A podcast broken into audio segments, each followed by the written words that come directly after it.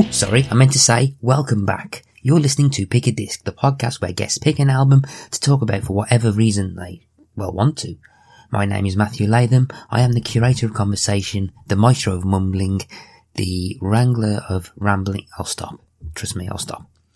In this edition, I speak to a good friend of mine, Kaylee Roberts, and they, we speak about Say Anything's in defense of the genre. It's a band I have some, but not that much of a history with. We talked a lot about Max Bemis as an artist, as a person, and as a creator, and how there seems to be different versions of him depending on what album's being recorded. We also talk about Kaylee's experience of seeing the album being performed live, and we also dip into a conversation about mental health and bipolar disorder. If you like what you hear, please share the podcast along any way you can, and don't forget to commit opinion fraud and give us high marks on iTunes. So, with that out of the way, let's get to it. Kaylee, it's been a long time since we spoke. Um, thank thank you for taking part in this. Well, the, the, early days of my new podcast. So, and speaking about an album that you quite like, apparently. So, uh, say say hello. Uh, hello, hello, podcast world. Hello, Matt. Hello. Um, before we begin, um, why not introduce and tell everyone what album you're going to be speaking about?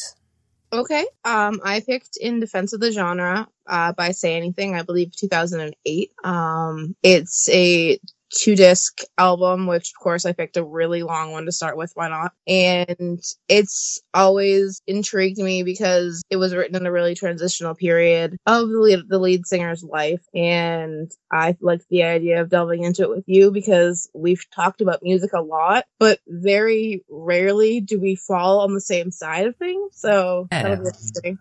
Although I say we, we thought, I think in the past we've kind of introduced different thing, different things to each other, and um, yeah, slightly diverging. I think the, the one that jumps in my mind is the Streets, which is like, uh, yeah. yeah, a Grand Don't Come for Free is probably the album that started our uh, music conversations. I would say definitely. We're not talking about the Streets because I could that album I could probably speak for oh, forever yeah. about, but we're going to be speaking. We're going to be speaking about in defense of the genre. If you can sum, summarize up, I'm going to ask you the question that I'm going to start. That I'm going to ask everyone first. Why did you pick in defense of the genre?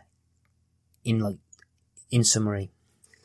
Um, just because honestly, how much the journey he's talking about resonated with me. Um, he, he wrote it after being di- bi- diagnosed with bipolar disorder, and you can hear the way he was trying to figure himself out, and I think that really clicked with me. Oh, okay. So you've got very strong personal connection to the album, which I think we'll go through eventually. In terms of say anything and the album, do you remember like the first time you either you heard the album? Was you a, were you a fan of Say Anything before this album, or was this your entry point?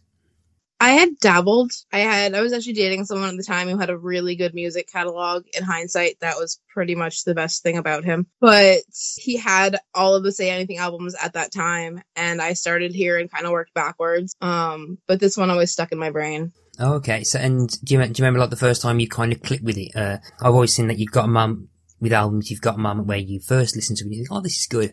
And then there's a moment where you suddenly seem to connect to something. Was that another instance or was it more or less instantaneous? Yeah, no, it was definitely afterwards. Um, I delved into their catalog and honestly kind of forgot about this album. Is a Real Boy had grabbed my attention for probably years. And coming back to this, like a couple years into my own mental health journey, I got to track number three, which is That Is Why, where he's talking about kind of going off his meds and just being really silly. And that just really caught my attention in a different way. I think I picked it up on a different level when I went back to it years later.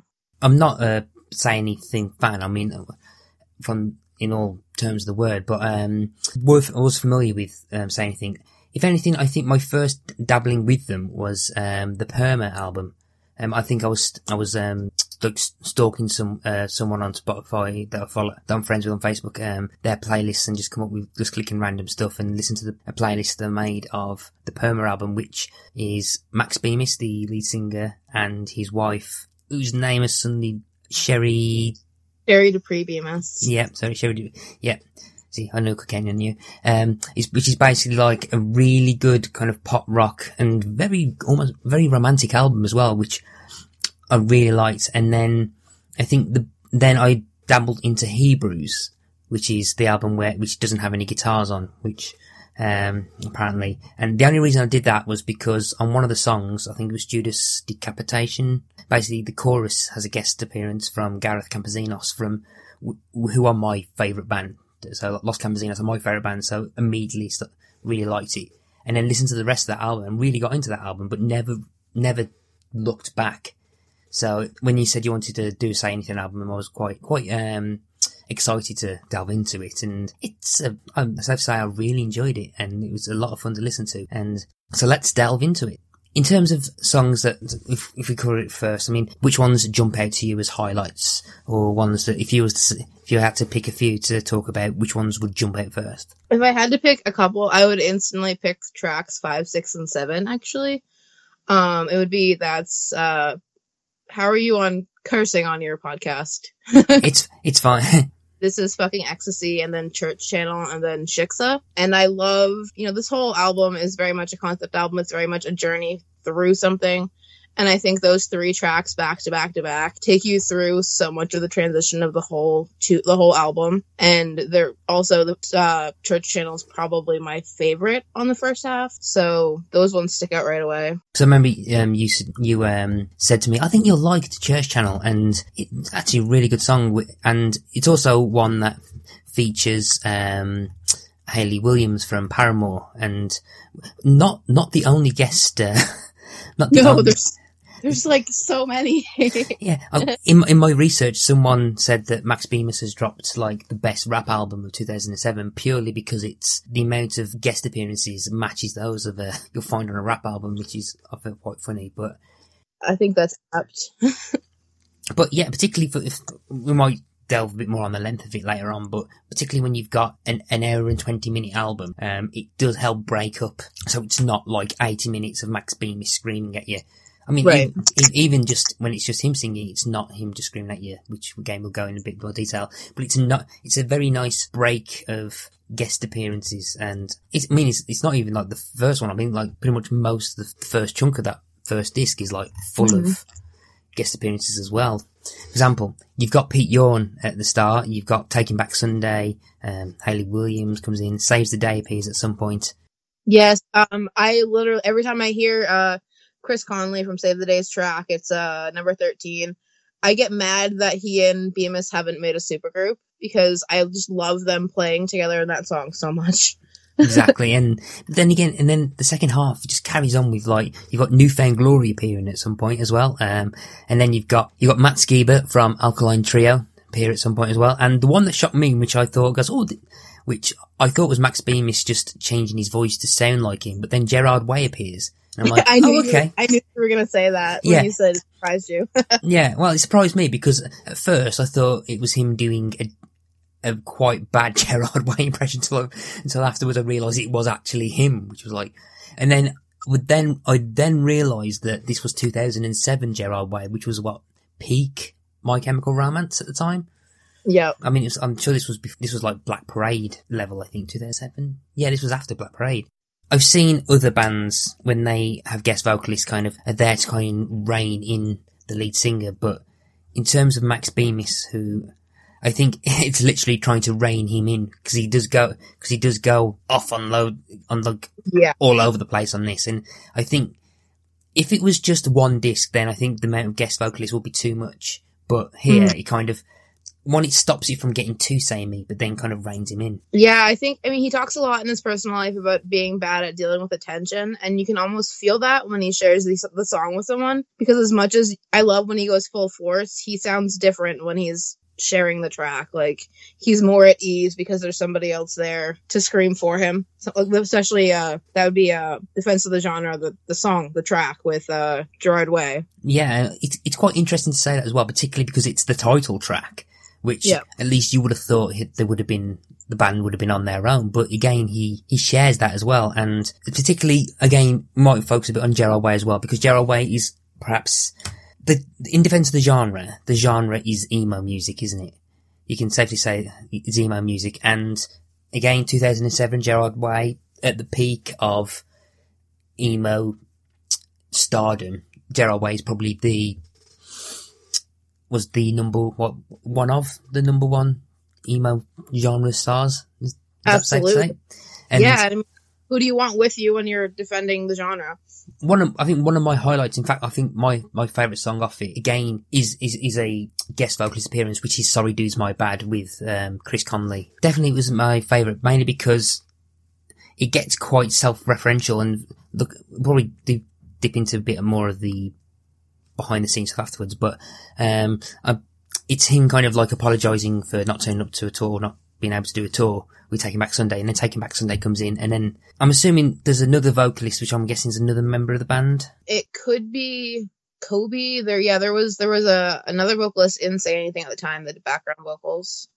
Yeah, they kind of like says, "Don't worry, mate. Don't worry," which I quite like. We is, "Don't worry, mate." We know you got your issues. Carry on. And then it's like the guy, and then Chris Conley comes in saying more or less the same thing. Yeah. And I just think it was very, very, very well done. Yeah, I agree. I think um I think he was kind of poking fun at his own screw ups as a way to like lay them bare and maybe get past them because he screwed up that tour, but he's also like self sabotaged his band many, many times before and after this album. So that song's never gonna be less relevant, really. Okay, so so Max has had a, a history of kind of that. Does he does he usually have a? Is it usually a like a, like a loop of him going back to using music to like rectify that or kind of go through it? Um, he he seems to I don't know if it's apologize or come to terms with. I've even said pray a lot in his music. He seems to use it to atone. There we go, atone for things he's done. Um, because he had a lot of substance abuse issues in the past, uh, intermingled with mental health issues, and he did a lot of sabotaging his his music, his band, having to apologize he's been they've been like the Destiny's Child of emo punk music. There's never the same two members of the band for very long, to the point where before he bailed, like before he bowed out of the band recently, it was down to just him. So that kind of adds a, another layer of interest to that song for me. Oh, okay. So, and I'm guessing does that appear again later on in the album, or do you know, or do you think that's just the only instance of him kind of atoning? F- or does he appear again? That theme.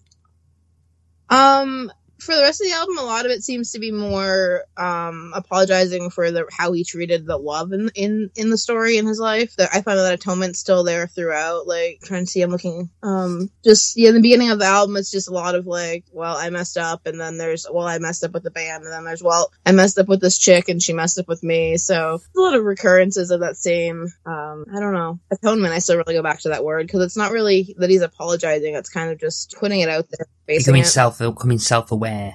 Yeah, yeah, absolutely. I think self-awareness is something that appears quite a lot in this album as well.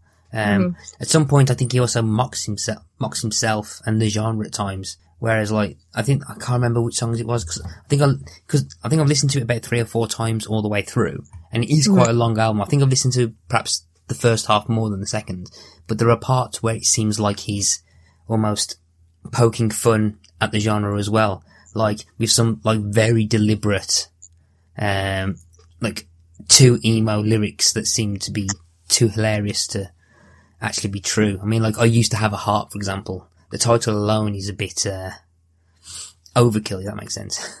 Right. yeah, no, I get that. Um, there's also the line, um, the one the song, I can't remember which song it is, uh, like the song is for you and all of your crew. It felt very, like, I don't know, mocking people's needs to have these songs resonate with them. And I like how he sprinkles that in, but in a way that feels sincere because you can tell that he cares about the music as much as we do. and again, when he's, again, when he's kind of poking fun at the genre. He also kind of pokes fun at other stuff as well. I think Died a Jew, um, he actually kind of almost kind of teases like the hip hop community at one point. I'm sure there's a line something like, uh, we were slaves before black people or something like that. And that's like, uh, yeah, my people were slaves before yours invented hip hop. Yeah. yes. Um, I actually, I refer, like, I refer to that song as, um, his religious theme song because he actually considers himself a Jewish Christian. Okay. So that song is like as much as there is the depth, like the one this line just pointed out, there's a lot of like silly, tongue in cheek juxtaposition between Christianity and Judaism.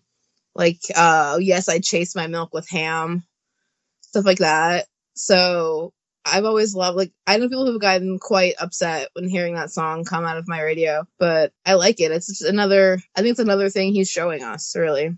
So is he quite open about his faith or his faith or is it that he was raised Jewish? With a, Um, he was raised Jewish, I believe. Um, I know Maxim, his full name Maxim is a tradi- traditionally Hebrew name, but he, from what I've, he's very open with. Yes, sorry, I jumped your question. He's very open about his, uh, about his spirituality and kind of how he pulls from both religions and doesn't think he's more, more one than the other. Um, so yeah, he refers himself as a, a, a Christian Jew. I think is his actual terminology. It's really insightful. Mm, yeah, I think, and he kind of does it with like that again that self awareness, um, self awareness and almost like self deprecating, mocking, and like kind of like uber meta-ness. it's almost like he's aware of how harshly people are going to judge the fact that he considers himself both.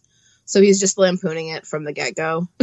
When I was listening to it, and I, I, I think I noticed this particularly um, when I was listening to Hebrews, is that his kind of view of himself and how he uses music to kind of one vent out, vent out what is on his head, in his head, and also basically the, the other half, and the other half is basically him talking about Max Bemis. There's, there's, there's very, there's a lot of similarities to Eminem at times in her, in how he kind of uses himself as, um, uses himself as like his own muse, if that makes yeah, I get that because I al- always felt like there's kind of.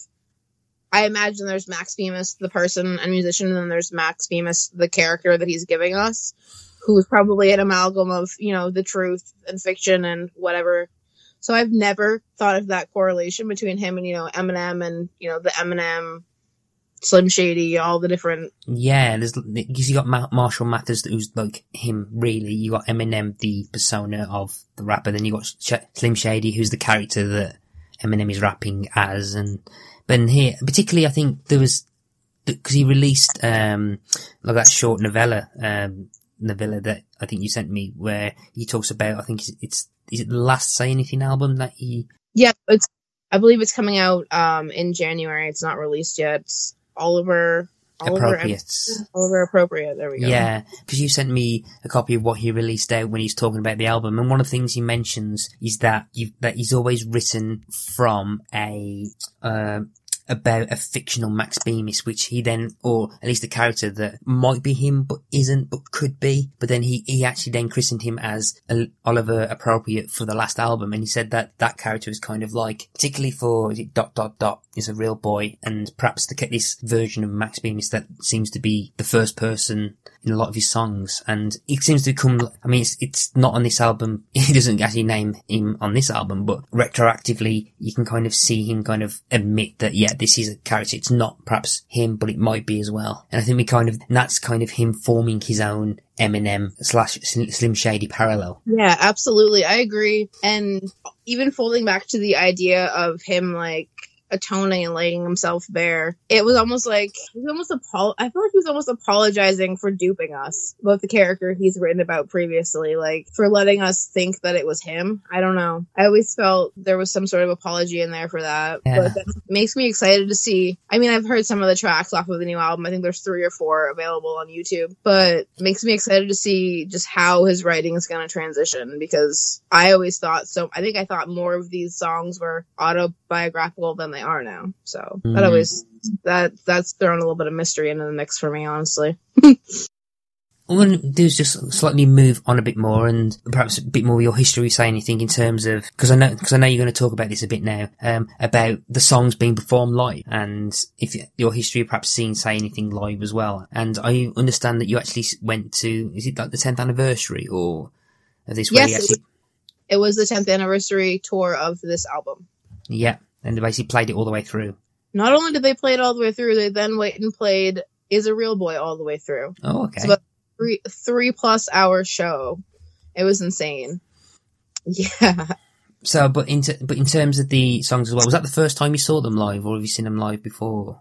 This was the first time I've seen them live. Oh, okay. And the only time or the, Yeah, so I got in like just in time apparently. Yeah. So at least you can say you've seen them live. So, so how how did the album? So if just focus on this album, how did the album translate live? Oh, so well. Um, Skinny Mean Man, the um, it opened the concert better than I've ever heard any show, song open a show. And I've, I mean, I've seen far fewer gigs than you, but I've seen a couple. And it just felt like we were all in church for a minute because every single like of the 400 people in that tiny cruddy club knew every word. And it sounded just exactly the way I imagined it would even though he has you know fewer bandmates different bandmates different different instrumentalists. Um it was it was mind-blowing. I'm still not entirely convinced that it happened. Like I have the, I have the t-shirt I have the pictures not sure that I was there. No I fully I fully understand that feeling so as the like the album went on, I mean, because it's a very shape shifty genre album. There's quite a lot of interesting stuff going on. The game did that. Was that all translated well? Translated well across? Did it, was there something different during the, the actual live performance? Or honestly, there was one song he made more acoustic, but I can't remember what. I think I think he he uh toned he toned. Pardon my phrasing. He wrote it, not me he toned retarded in love down quite a bit like it was slower. Other than that i didn't think that baby girl i'm a blur succeeded very well live but i don't like the song anyway to be honest with you.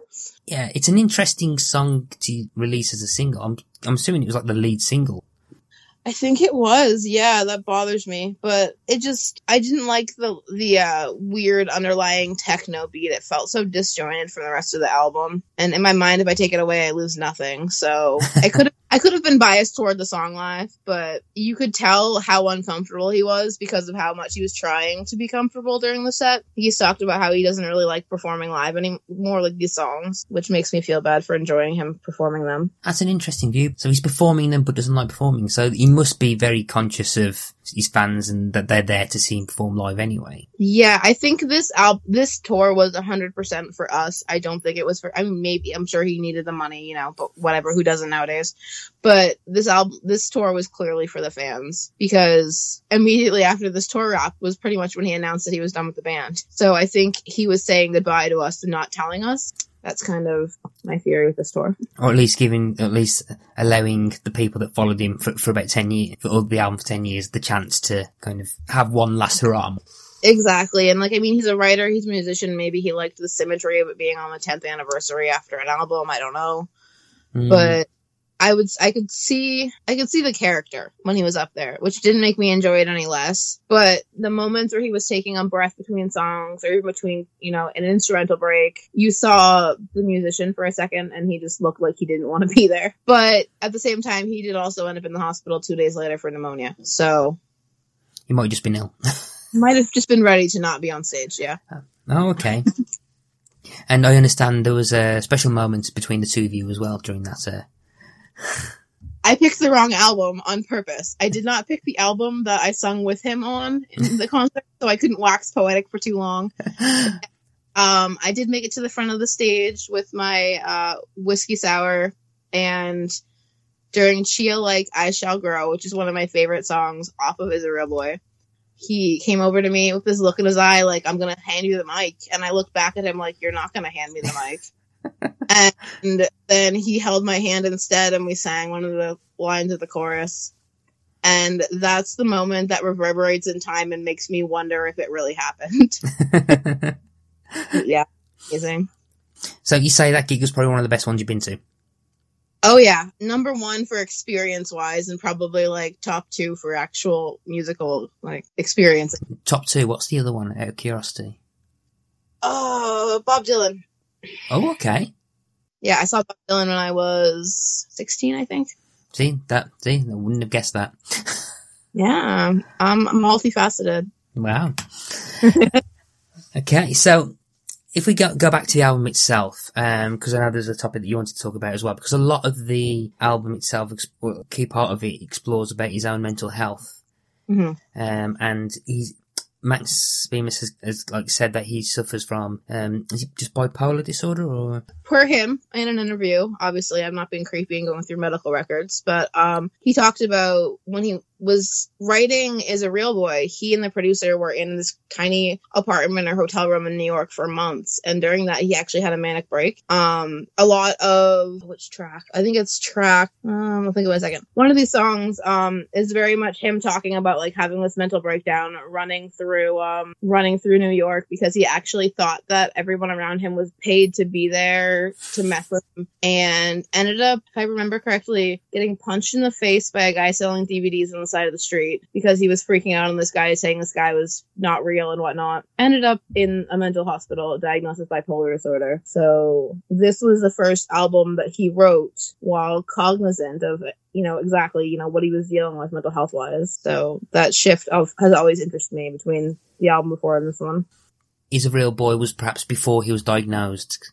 Yes, he his well he yeah he was diagnosed during the process of producing it. The song "This Is Fucking Ecstasy" is, from my interpretation, he's writing about him running around New York having that breakdown, which leads into Church Channel, which is him in an institution, which leads then into him starting this new relationship. So that's why I like those three songs as kind of a fulcrum of the first half of this album because I know, I think a lot of the album is about him dealing with that new mental discovery. My knowledge of bipolar isn't that great. So what exactly? So what exactly does it mean if someone's bipolar? Okay, well, um, he seems to have the more traditional bipolar disorder. There's a couple different ones, but essentially he would he would dissociate and think that he wasn't real or the people around him weren't real. Um, you know, some, some people have delusions of grandeur, like they can fly, or or they'll have you know very deep deep lows. But it seems he's always talked about having the more the more manic hallucinations, like separations from reality, which is why knowing that it's made this album and also is a real boy a lot more interesting to me.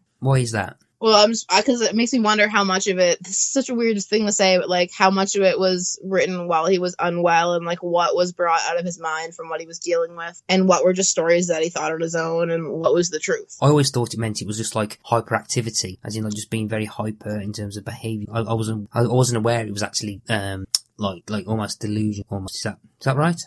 It it can be um uh like Max Bemis, I've been blessed by the bipolar fairy in my life. Um, I have a different type than he does.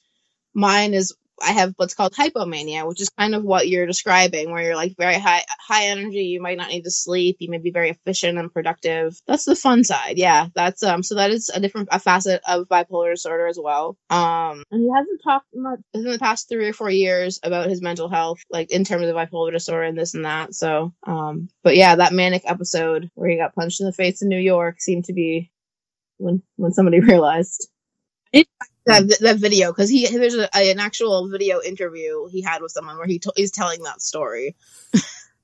You don't have to answer this if you don't want to, but did did this did this album kind of help you understand your diagnosis more, or would, did you, was you listening to this before your diagnosis, or help is maybe not an accurate enough word. I would say it uh, it didn't help me with with my diagnosis or with being bipolar, but there's always something else about knowing knowing that somebody else is in the club, especially but someone you respect and admire, like Carrie Fisher suffered with bipolar disorder.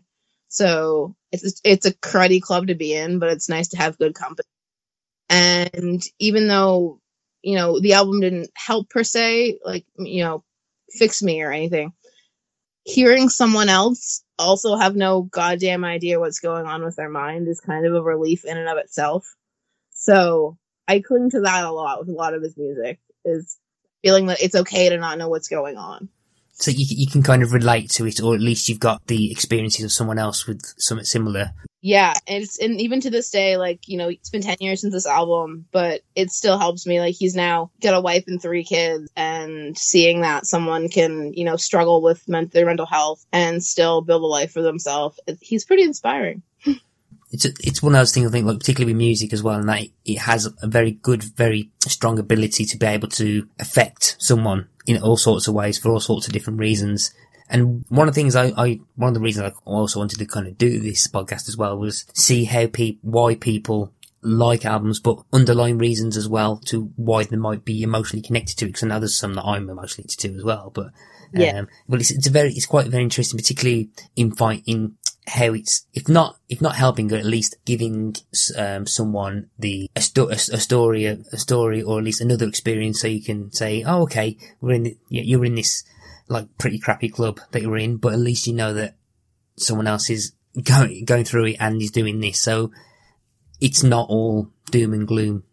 Exactly. He it really, and I, fe- I have a feeling I shouldn't presume, but I have a feeling he would actually hate feeling like knowing that someone felt like he was like the light at the end of the tunnel for them, metaphorically. But he really does inspire me that you know things can really be really crappy and you can still get through them. And now he writes comic books for uh, one of the Marvel Marvel Marvel publishing companies. So like, and he has yeah. So there's still potential for me. but it really is. It really is that that feeling of almost like a camaraderie. And I'm a little worried for when I get to you know have the opportunity to speak with him because I feel like I'm gonna talk to him like I already know him and it's gonna be weird. Oh yeah, because you've got. Oh yeah, because um, you told me this before before recording a couple of days ago. Um, you've got a is it like a forty five minute meeting or a Skype conversation with him? Yes, I'm gonna sound like a creepy super fan by the end of this, but yes, um, he and Sherri were doing a Kickstarter to raise money because they're adding a music studio to their home and I was able to donate enough to have a 45, me- 45 minute chat with him, which Sherri said could be video or audio. So of course I'm going to pick video. um, and that's, I can't think about it for too long or I'll get cold sweats, just full disclosure, because I have no idea what I'm going to say. But yeah, it's going to be surreal. And I hope I say almost none of this to him because I'll just be gushing the whole time. You'll speak. You'll fine. You'll you'll be fine. Don't worry about it. Remember that time we held hands in Boston on a late January evening, and just go from there. And if he says yes, then it's fake. I don't know. um. Yeah. So. So yeah. So we talked about that. Um. We'll perhaps go a bit on the the, the background of the actual recording and the the writing bit because the because that's there was a story that story where he was where he said he was just running around New York believing that no one was real. Um, from when I was looking into the background more, was, he was he was actually believing he was the subject of his own documentary at one point. Yes, like that show. What show? The I can't remember. Sorry, I didn't you. The movie where the guy is in a movie uh, in a show of his own life, but he doesn't know it. Yeah, um, like the, the Truman Show. Yeah. Yeah. Yes. Okay, I think it was before. Actually, I think it was before he's a real boy at the time. I think where he's where he said he uh, where he had the the idea that he was being filmed. Yeah, so I think it was recording. Yeah, it was recording the first album. He said, "I literally lost my mind whilst we were recording." Um, he, he said about this breakdown.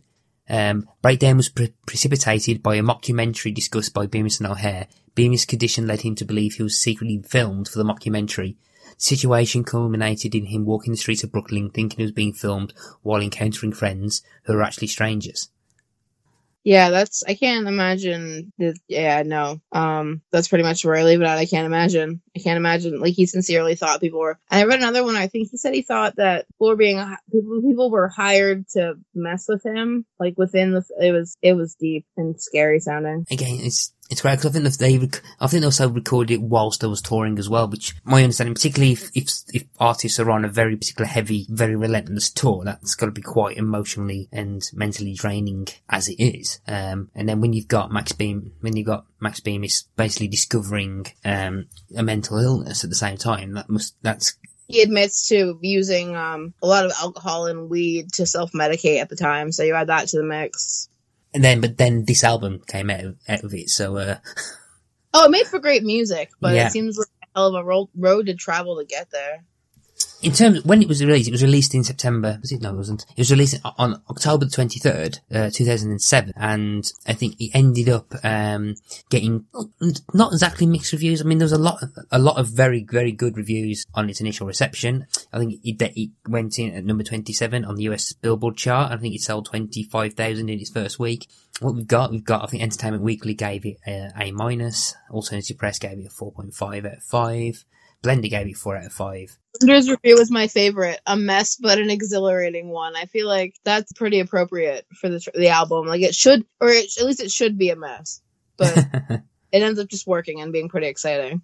Pop Matters called it a gift and a curse at the same at the same time, which again I think it does. I mean, I, I can appreciate what it was doing in terms of its length and the different mm. kind of things it was doing, but it did go on a bit. I think, um, and I mean, it was quite rare that I managed to sit through it all in one go, and I think there's perhaps a couple of songs that, that could get cut off, particularly near the second half of the second disc, where I think it loses a bit of steam. But I mean, over, I mean, overall, I mean, it's I can see why he tried to do it, and it's a nice experiment in places, and yeah, and I think it, it kind of earns its um its praise. Um, again, I don't know. I mean, okay, you're the fan. Of, in terms of this compared with "Is a Real Boy," I mean, which one is seen as the better album? I think critically, it would definitely be "Is a Real Boy," and I honestly, it's. I feel like you could pick three "Say Anything" fans, and they'd have three different opinions to this question. there's he's got such a breadth of albums at this point. Um, for me, I slightly prefer "Is a Real Boy" because of who the I believe the producer. He was he was he produced uh, I think it was Hedwig and the Angry Inch. It was or some some Broadway musical, and I think there was like a depth and a fullness to "Is a Real Boy" that I d- haven't seen since. But some of these songs on their own would stand against any of the songs on the album, so it's so hard. uh, I will say, agreeing with you about the length, I think that honestly they could have chopped it off right around uh, track 17, and just I wouldn't have even minded. But I understand the concept of the album album and he wouldn't have had told the full, the full story by that point. So mm. I think it's very front loaded as well. I think a lot of the heavy hitting and better songs are, are in that first half. And I think, and to be fair, I think at the time, I think pretty much that disc one, I really like that disc one. A lot of that is really good. And Sorry Dudes My Bad He's actually not, wouldn't, would work as a, as a closing song, if oh, I'm yeah. honest. It would work as a closer. Um, I just thought for uh, the word you wield um, and the truth is, you should lie with me because they have, have, a very '90s sound to them. Like seven, like "Word You Wield" could be like an early Weezer song if when you get to the chorus. So I'd be sad if they went away. But uh, yeah, for completion, I think that he could have stopped it at the end of the first album. Yeah, I do. I do have to put a, a shout out for Sp- Spores on disc two because like he, he, he opens um, saying sitting down watching Demolition Man, and Demolition Man is the best film ever. So I listen to that line. I'm like, yeah, Max, you got it right. Oh, funny you speak of of uh, pop culture reference lines. I think of you when he references 24 on the third track. I was like, Matt will enjoy that. Little not for Sutherland. Uh, um, and I think we, as we, we're coming up to the end of our discussion for now, and although I'll ask a question, the as we're coming up to the end of this discussion, I'll ask a question. Um, Shiksa, track seven, the one with the title, yeah, that one. The one, basically the one where he talks about having a girlfriend now. Is that, is that talking about Sherri or is that someone else? No, um, actually, if you're interested in hearing more about his courtship with Sherri, the self-titled album, Say Anything by Say Anything, is pretty much their romance. This oh. was pre- Oh, okay. Because as I said, I, I really, really like that Perma album. And, um, so I might, I might dip into the, uh, Say Anything section. Which, Actually, saying that, that might have just answered my next question. If perhaps not me, if any, any of the listeners, if this, if they was listening to this and then perhaps thought, oh, where should I go next? What album, what next Say Anything album would you recommend them to listen to? Um, if, if this was their first?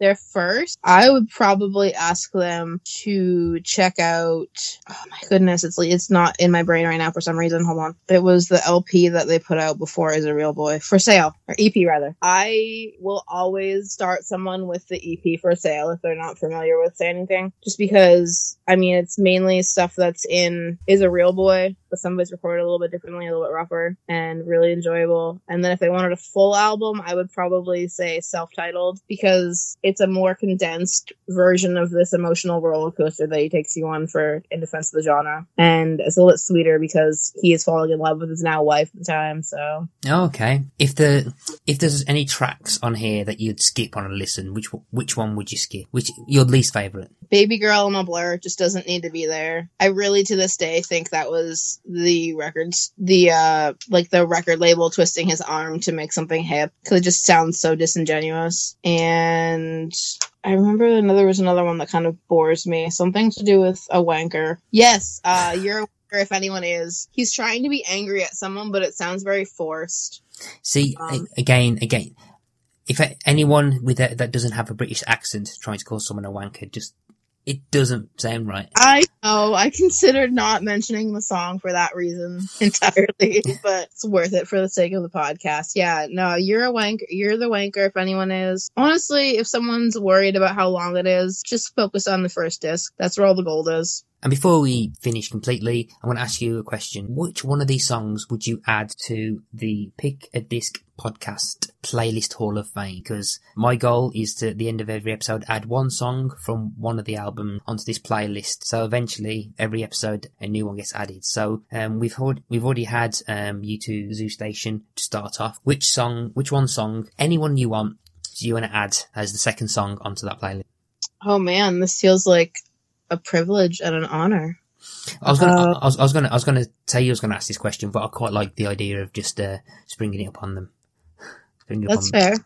That's fair. You you gave me enough prompting, so I can figure this one out on my own. I think I would have to go with Church Channel, and not and not because it's my favorite, believe it or not, but just, just I just feel like if I wanted someone to get one tone or one story from this album, it's that you know he was going through something. And I think Church Channel really gives you insight into what spreads out through the rest of the album. So yeah, I would definitely go with Church Channel. Oh wow. Okay. Thank you very much. So, and here we are. We're at the end. We're at the end of our conversation about say anything in defense of the genre. I hope you enjoyed it. I definitely have. I felt like I've learned a few things as well. yeah, I had a good time. It doesn't feel like it's been like 10 years since we've spoken on uh, an audio device. So, yeah. Before we go, if there's, if anyone wants to find you online or if you've got anything that you want to advertise, then go ahead. If you've got anything you want to, to shill. Um, I don't think I have anything to shill, sadly. Um, I will say that I'm planning on putting together a poetry book next year, but there's nothing to speak of yet. But when it happens, I'll be sure to have Matt let everybody know. I definitely will. Um, okay, thank you very much, and um, again, thank you for thank you for agreeing to talk about Max Bemis and his defense of emo music.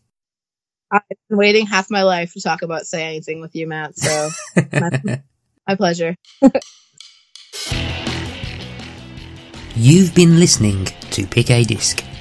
I've been your host, Matthew Latham. Our theme music is Pump by Kevin MacLeod of Incompetech.com.